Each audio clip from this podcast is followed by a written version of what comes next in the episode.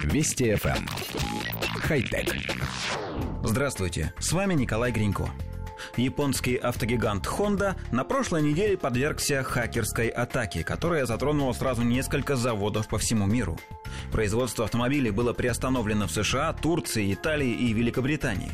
В Японии была также взломана система техосмотра Honda, но была довольно быстро восстановлена. Заводы Honda в Индии и Бразилии, производящие мотоциклы, также пострадали и остановили производственные линии. Атака началась в понедельник, когда вредоносное ПО было выявлено во внутреннем сервере Honda, расположенном в Японии. Поначалу казалось, что это легкий сбой. Сотрудники отмечали трудности с доступом к серверу, небольшие зависания электронной почты и так далее. Но затем сбои начали появляться и за пределами страны.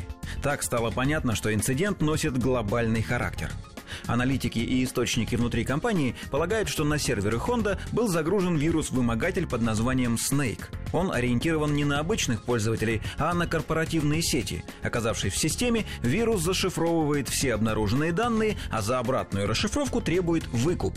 Устранить его из системы почти невозможно, и поэтому компании жертвы вынуждены платить вымогателям огромные суммы.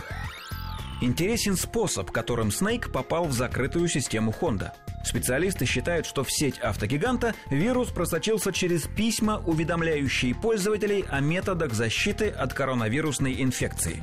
Сейчас этот вид атак очень популярен, интерес к теме очень высок, большой объем таких сообщений никого не удивляет, и пользователи легковерно переходят по ссылкам в таких письмах и даже открывают вложенные в них файлы.